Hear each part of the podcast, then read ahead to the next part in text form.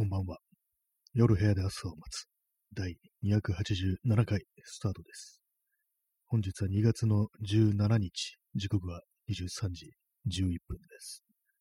えー、東京は今日は晴れでした。とても風の強い日でし日でしたけれども、皆様のお住まいの地域ではどうでしたでしょうか。でね、まあ、そんなこと言われてもというところですけども、はい、まあ、本日もこういう感じで、まあ、毎回やっておりますので、ってね、誰に説明してるんだって感じですけども、まあ、そんな感じで本日もやっていきたいと思います。えー、今日のタイトル、まあ、同じ時代にっていうなんか意味深なタイトルがついてますけども、まあ、特に意味はないですね。意味はないです。同じ時代にっていうのは、あの、柳ジョージっていう、もう亡くなりましたけども、ミュージシャンの曲で、どういう歌詞かっていうと、同じ時代に、同じ季節を過ごしてはきたけれど、夢が違ったっていう、なんかそういうような歌詞なんですけども、私はこの曲が結構好きで、なんか不意に思い出すんですよね。まあ、ど何を歌ってるのかということはあまりよくわからないんですけども、はい、ね、そんな感じです。誰の曲だったかなこれは誰の歌詞だったかなだから、トシスミカっていう人だったような気がします。今、検索します。この放送名物、リアルタイムで検索するってやつですね。柳ジョージ。柳ジョージは志村けんと仲が良かったという、そういう人です。志村けんも亡くなりましたね。えー、っと、えー、っとって、都市住川ではなく、えー、庄司亮という、ね、人ですね。はい、まず、だからっていう感じですけども、結構昔の曲はそうですね、あの、作詞家という人がいて、まあ今でもいるんでしょうけども、で、またなんか私の聞くような曲って大体まあその、演者とその作曲、作詞っていうのが同じっていうね、まあ、セルフで、まあ、ルットッチも書くっていうね、まあ、そういうようなのが当たり前っていう感覚があるんですけども、昔の古い曲っていうのは、古い曲ってね、大雑把に言いますけども、ね、昔のね、この時代、なんだ、これいつぐらいなんだろう。まあ、70年代ですかね。いや、90年代かもしれないです。めちゃくちゃですけども、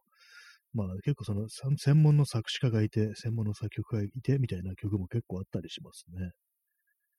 はい。まあそんな感じで、まあ、特に何も考えずに、こ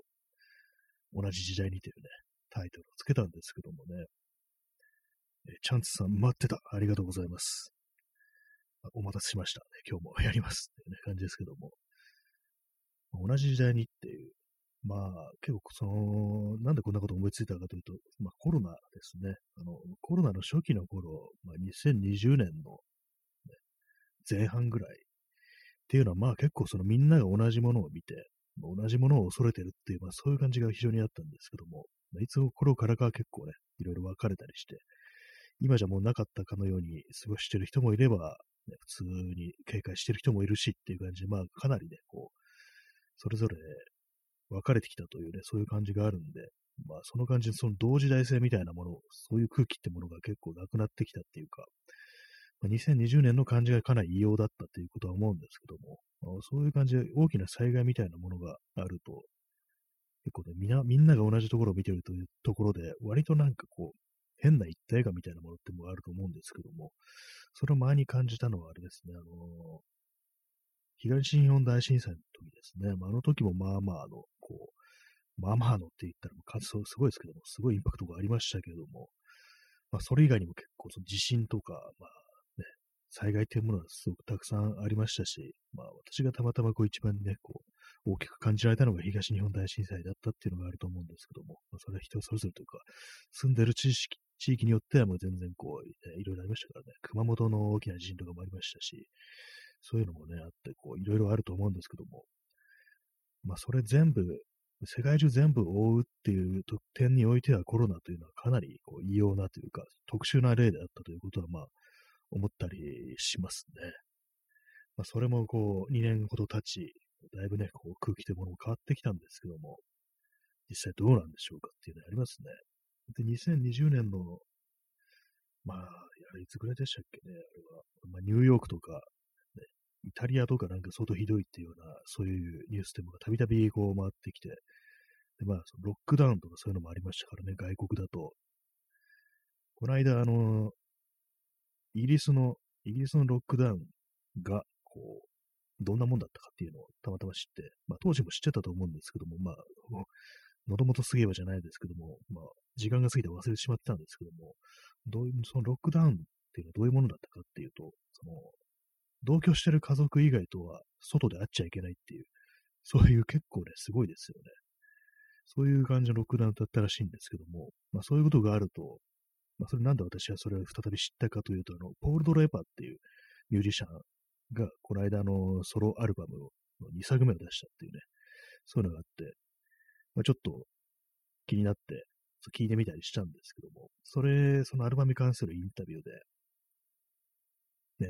まあ、そのハードロックダウンでね、こう、まあ、録音が、まあ、その時ちょうどまあアルバムのレコーディングしようと思ったのに、もう全然録音ができなくなって、で本当はなんかバンドっぽいサウンドできたかったのに、割となんかその、シンセサイザーとかそういうものを駆使して、こう、撮ったりする曲が、まあ、その結果出来上がったみたいなお話をしてて、でまあ、それでこう、同居してる家族以外は会っちゃいけないっていう、でかなり強めのロックダウンだったってことを、まあ、今更ながらね、こう思い出したっていう感じなんですけども、かなりね、直接的に影響しますよね。そういうね、スタジオで録音ができないってことですからね、一斉のせいでみんなで合わせることができないっていう、同居してる家族以外とね、会っちゃいけないっていう、もう、そうなると結構もうゴーストタウンみたいな感じになるんじゃないかみたいなね、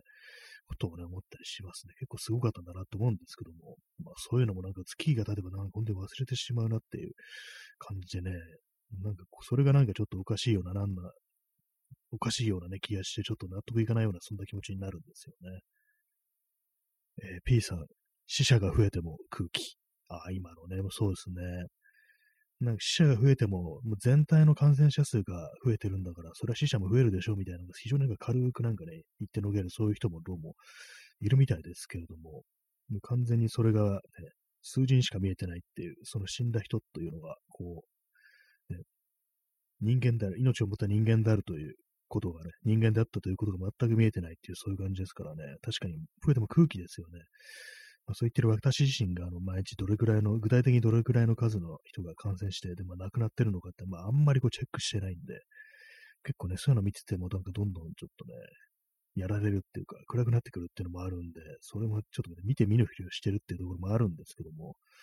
まあね、そういう空気というものに世の中が飲まれてるっていうのは、まあ感じたりしますね。インスタントコーヒーを飲みます。そんな感じでね、本日もまたうなな感じの放送をしておりますけども、ね、皆様、いかがお過ごしでしょうか。さっき、こう、話したの、ポードレーパーというね、人の新しいアルバムのシングル曲で、オメガマンという曲があって、これ、オメガマンっていうのは、あの昔の映画で、元は結構古い映画だと思うんです。白黒のね、映画だと思うんですけども、地球最後の男っていうタイトルだったと思うんですけども、それはあの、周りが全部あの、吸血鬼になって、まあ、ただ一人、最後の人間で、になったっていうね、そういう男が主人公の映画なんですけども、これは結構何度か映画化されてて、70年代にチャールトン・ヘストンの主演で、こう、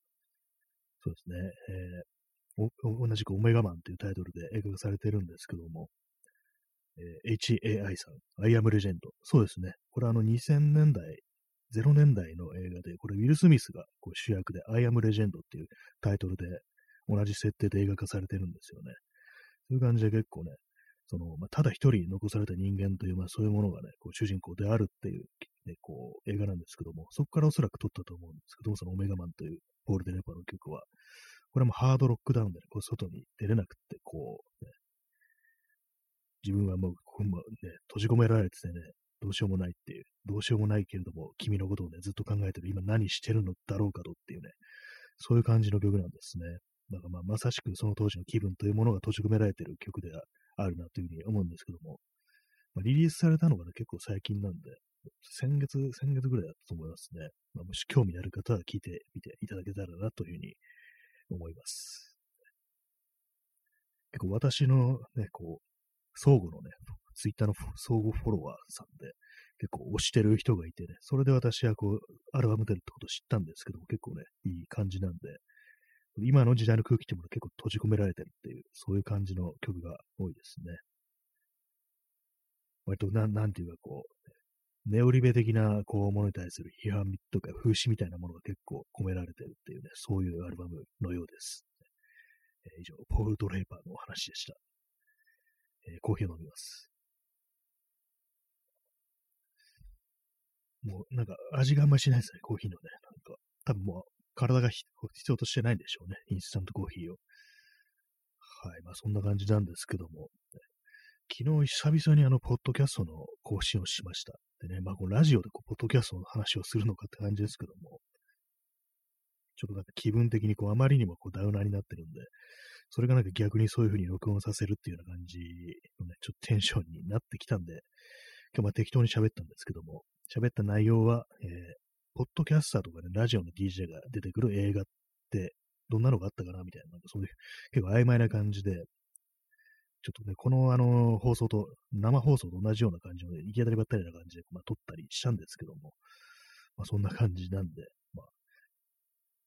聞いてみてくださいというね、そんな話です。自分のラジオで自分のポッドキャストの宣伝というね、結構不思議なことをしてますけども、まあそうなんですよね。結局まあ、結局というかまあ今日も今日でね、かなりダウナーな気持ちでまあ過ごしてたりするんですけども、まあこういう時っていうのはまあ、明るいね、こう、何かね、ものに接するようなる、どんどんどんどん暗い方向、暗い方向みたいなのをね、こう、自分と同じようなことを感じる人はいないだろうかみたいな、そういうことをなんか探していって、どんどんディグっていくみたいな、なんかそんなことがあるんですけども、割に今ね、なんかそんなような気分で、こういろいろ、なんか本とかね、なんネット上の文章とかでもそうですけども、そういうものを読んだりしておりますね。なんかこう、結構その手、そういう感じであの気分が落ち込んだ時に読む文章というものを私は結構いろんなところにブックマークしてあったりして、まあそれはあの本当にこう、書評とかそういうものであったりとか、まあ、誰かの、ね、ツイートであったりとか、まあそれこそブログの文章であったりとか、まあそういうもの結構あの、ブックマークしておくんですけども、でなんか結構やばいな今の状態みたいになった時にそういうものを見たりするんですね。まあそういうものを見ても別に気が晴れるってわけではないんですけども、少しなんか安心してしまうようなところあるんですけどもこういうのは実際どうなんですかね。実は見ない、読んだりし、あんまりそういうものに触れたりしない方がいいのか、そういうのもね、こう、目をつぶってなんか明るい情報みたいなものを見た方がいいのかっていう、まあ、どっちなのかちょっとわかんないところもあるんですけども、結構ね、不思議ですよね。まあ、ただ結構そのコロナ禍のね、こう、2020年の頃はやっぱりなんかかなり全国的にというか、ね、全世界的にそういうふうにディプレッションに、ね、襲われてるという人がかなり多かったんですけども、そういう中で、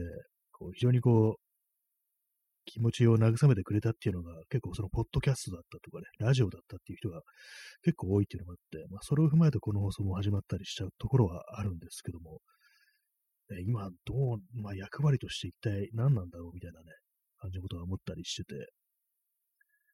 まあ、このね、ラジオトーク毎日やってますけども、まあ、でも、録音、収録というものをもっとしていった方がいいのかって、なんかもうこういう日はしょっちゅう言ってますけども、なんかね、よくわかんないですけども、なんかもう少しできることとか、なんていうかね、こう、昨日も言いましたけど、なんかね、もっと爪痕が残せることがあるのではないかみたいなことは、まあ思ったりはするんですけどもね。でもあれですね、なんかこう、基本的に暗い人間が暗いことを語る放送っていうのってどうなんだろうみたいなこと思って、まあ、よくあるのが、そのコメディアン、ね、コメディアンといういわゆる呼ばれるタイプの人たちは結構裏ではね、すごく暗いっていうようなことを結構ね、聞いたりするんですけども、割にチャップリンなんかは映画の中で涙と笑いというものがね、同居しているような、そういうものをね、こう、撮ってきたらなんていうふうに、まあ、思ったんですけども、さっきね、なんかたまたまそのチャップリンの、こう、音楽的なことについて言及してる、こう、ウェブサイトがあって、で、そこでま、私、まあ、全然今知らなかったんですけども、あの、ナットキングコールのスマイルっていう曲があって、これ私たまに聞いたりするんですけども、これあの作曲がチャップリンだったっていうことで、なんかどうやらあの、モダンタイムスっていうチャップリンの映画でこの曲使われたらしいんですね。私モダンタイムス見たことあるんですけども、なんかそんな全然気づかなくって、これナットキングコールの曲なんて使ってたんだみたいなまあ、正確にはチャップリンの曲なんですけども、そういうのもあってね、なんかこう、さっき久々に、久々でもないですけども、なんか改めてこうチャップリンの曲だということを意識して聴いてみたんですけども、で歌詞の内容も知らなかったんですね。なんか曲的になんかいい感じで、なんかこう、こういうのラジオのこう、オープニングとかで流れたら、エンディングとかで流れたらいいなみたいな感じでこう聞いてたんですけども、まあ、これ辛い時に笑おう、笑おうみたいな、そういう感じの曲でしたね。まあ、モダンタイムスっていう映画は、あれですね、まあ、こう、急速なあの、産業社会っていうか、まあ、工業化によって、こう、労働者のね、こう、権利みたいなものがね、どんどん失われて、それこそ歯車みたいにして働かされるようになっていくという、そういうものに対する風刺というものを、こう、近代社会の風刺みたいなものを、こう、非常にね、こう、強く打ち出したそういう作品なんですけども、まあもちろんコメディではあるんですけども、そういう中でね、こう、結構その、泣きそうな時に笑うっていう、そういう曲を入れてくるっていうのが、まあ、非常にチャップリンらしいところであったりして、まあ大体他のチャップリン映画っていうのも、ただ単に、ね、こう笑うっていう感じじゃなくて、まあ大体まあその悲しみというものが常に同居してるっていう、そういう映画なんですけどもね、まあそんな中でね、あ、このナットキングコールの曲がまさかね、あの、モダンタイム使われてたんだみたいなね、感じのと思って、なんか変、なんか変にね、なんかこう、グッと来てしまいましたね。あんまりこう、その笑うというようなね、そんな、あれでもないですけどもね、昨今ね。まあ、そんなね、ところですけども、あんまりその、そうなんですね。あまりにもこの状態が普通になってきているせいで、こう、まあな、ね、なんかこう、しんどいっていうね、そういう声というものがあまり聞かれなくなっているような、そんな感じあるんですけども、大丈夫でしょうかっていうことはまあね、思ったりしますね。なんか本当になんかおかしな方向に向かう前触れなんだよっていうね、ことをね、感じたりはするんですけどもね。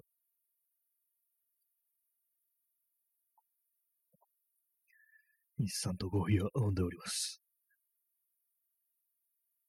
これね自分で話してて思うんですけども、変な放送ですね。なんかよくわからない話をこう、してますけどもね。この放送は一体どういう時に聞けばいいのかなって思うんですけども、まあ、このね、放送の、ハッシュタグみたいなものがこのラジオトークはつけられるんですけども、まあ、それにつけてるタグがコメントを読みますと、ながら聞き OK とコメント歓迎っていうこの3つなんですね。まあ、ながら聞きにはね、まあ、いいのかなって思うんですけども、あんまね、自分の放送ってものがそれほど客観的に、まあ、こう、聞けるかどうかっていうとね、まあ、そんな感じでもないんで、これね、不意に来てね、こう、これ再生した人は一体どう思うんだろうみたいなね、ことたまに考えるんですけど、わからないですね。なんだろう、これはみたいなことを結構、ま、あのー、よくわからないっていうふうに思う人がまあ多いと思うんですけども。まあ、それもあってね、それもあってあんまこう、人が増えないのかなということもあり、まあ、なんていうんですかね、まあ、ただただ、こう、一人語りをするっていうね、まあもちろんコメントいつもいただいてるんですけども、まあ基本は一人語りみたいな、まあそんな感じでございますね。HAI さん、初見ですあ。ありがとうございます、ね。お越しいただきありがとうございます、ね。もしよければこれからも聞いていってくださいっていうね、そういう感じのね、この初見です。あの初見ですっていうね、初見じゃなくても初見ですっていうやつが、私はもう大層好きでございましてね、いいですね。ありがとうございます。そうですね、まあ、なんかこう、ぱりこう、結構そう、我が身を振り返ると、結構なんか元気のない時がね、続いてるなと思って、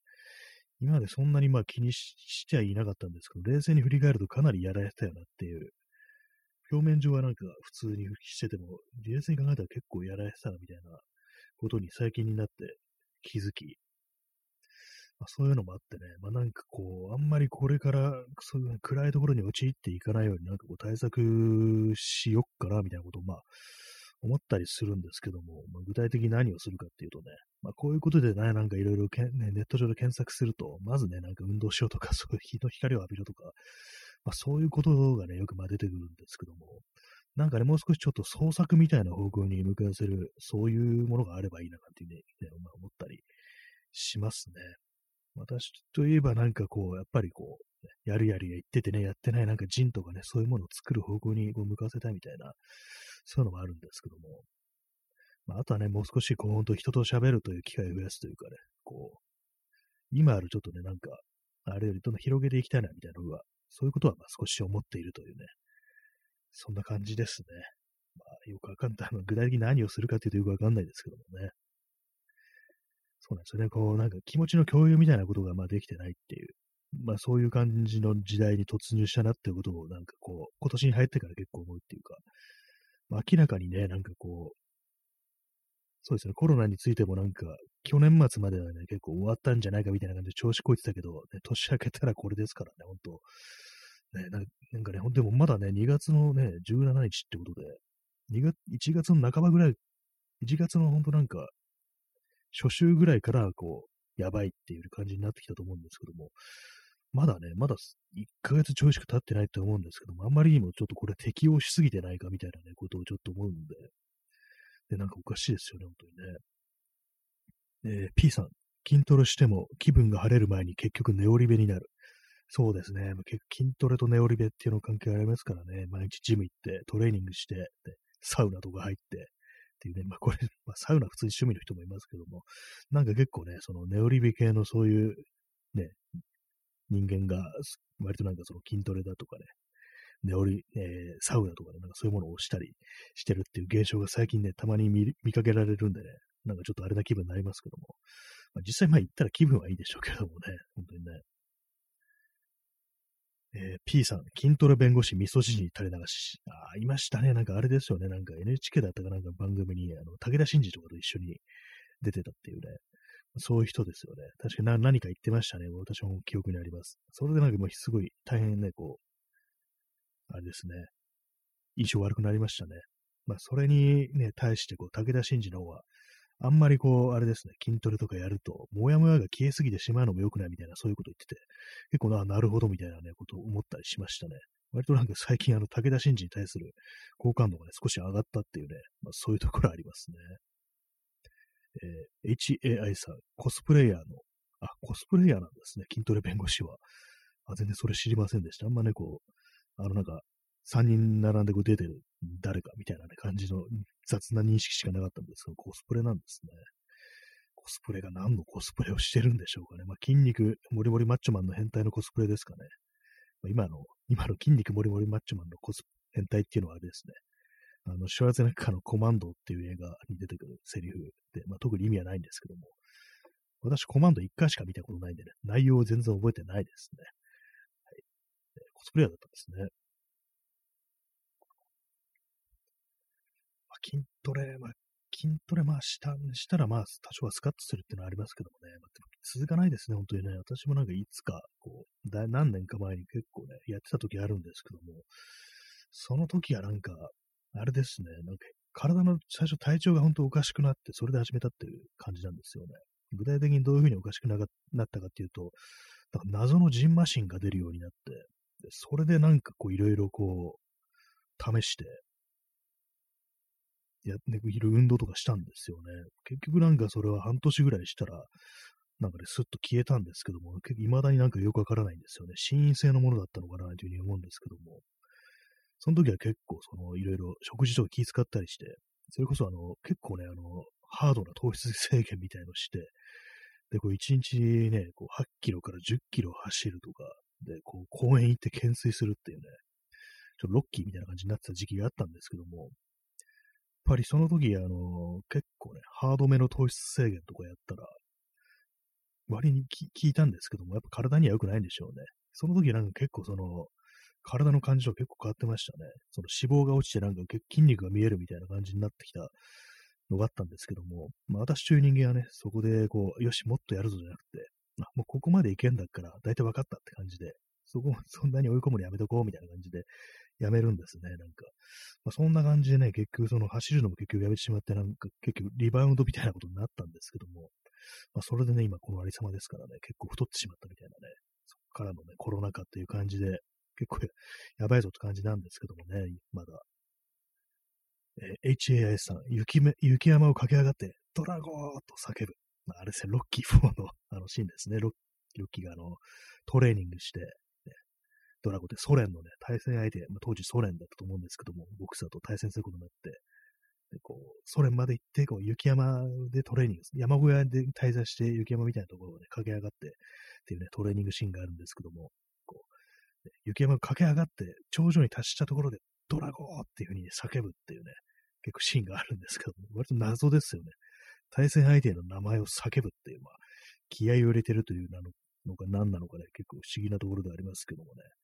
ドラゴーって、まあ、叫んだら気持ちよさそうですね。駆け上がって。さすがに私なんかいる走るとかね、やってた時期ありましたけども、どっか駆け上がって叫ぶっていうのはやったことないですね。さすがにね、なんかこのね、子供だったらともかくね、なんか大人になってそういうことやってるのいたら相当やばい感じで、ね、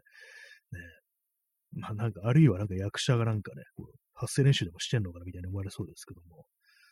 ドラゴンって叫ぶのはちょっと一回やってみたいような、そんな気がしますね。まあ、そうじゃなくても、ロッキー1みたいな感じで、あの、フィラデルフィアの、あの、美術館だったと思うんですけども、そこのね、前の階段を駆け上がって、で、なんかこう、ジャンプするっていうね、そういうことぐらいだったらできそうな気がしますね。このロッキー1の動画をね、そのトレーニングシーンの動画久々見てたんですけども、そのフィラデフィラデルフィアの、まあ、ロッキーはフィラデフィラデルフィアが舞台なんですね。言えてないですね。フィラデルフィアのね、こう、美術館みたいなところの前の階段をこう、駆け上がるんですけども、そのね、上からの景色はすごいなと思って、道路も広くって、広場みたいにすごくね、景観が開けてるんですよね。で、街路樹みたいなのがこう、だとなんか、立ち並んでてっていうところで、全部景色いいなみたいなことを思うんですけども、こういう風景って、まあ、日本にはないんだろうな、みたいなこと思ってね、こうまあ、国土に余裕がある国のね、こう風景というものはなんか迫力があるな、なんていうね、そういうちょっと間抜けな感想がちょっとね、湧き上がってくるっていう感じですけども、まあ、ああいうところをね、だっと駆け上がってね、叫ぶっていうことはやったらね、ちょっと気持ちいいかな、なんていうことは、まあ、思ったりしますね。まあ、現実はまあ、こうね、都会のね、こう、片隅で、アスファルトの上を走って、若干こう足首とか痛めながらね、こう、階段を駆け上がるっていう感じになってね、それも全然こう、景色とか見えないようなところっていうね、感じで、なんなら人にぶつかりそうな感じのところでこう、走らなきゃならないって感じになってるんですけどもね。まあ、そんな感じなんですけど、まあ、運動もね、まあ、した方がいいと言えばいいですけども、今なんか本当にやる気力はないですね。一応なんかたまにこう、スクワット的なものをちょっとやったりとか、ダンベルを10回ぐらい上げるみたいな、その程度にとどまってたりして、結構昔は結構定期的に、結構なまってくると自主的に筋トレとかしてたんですけども、もう結構、この数年でなんか一切、その習慣がなくなってしまったっていう、そういう感じですね。はい、まあ、そんなようなね、感じでお送りしておりますけれどもね。運動。運動もね、大変ですよね、本当にね。なんか、運動するっていうのは、まあ、要は、その自分の体を維持する、まあ、未来に向けてね、こう、元気でいるってことですから、やっぱ、要はなんか、肯定のね、意志がありますよね。まあ、こう、これから先も元気で生きていきたいという、まあ、そういう気持ちがなければね、できないことなんで、やっぱりこう、そこがまず難しいですよね。生命を肯定するっていうね、生きることを肯定するということから始めなければならないというね、ことでね、まあ、それがまあ非常にまあ、実は難しいことなんじゃないかなってことはまあ、思ったりしておりますというね、そんな感じなんですよね。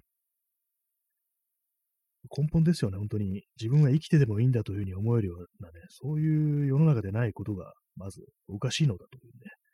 まあ、そんなことはね、思ったりするんですけども、結構いろんなところでね、いろんな人が、こう、自分を傷つけるっていうっていうことありますからね、まあ、たくさんお酒を飲んだりとか、まあ、全然運動しなかったりとかね、まあ、ほとんどの人間ですよね。本当になんか健康であるっていうね、人はほとんどいませんから、みんな何らかの依存症か、まあ、自傷みたいなものに手を染めてるっていうことは、まあ、実感としてね、割に思ったりしてるんですけども、やっぱりそういうことからね、こう、変えていかねばならんのだっていうね、ことはあったりしつつも、結局でも人間というものはそういうものから切っても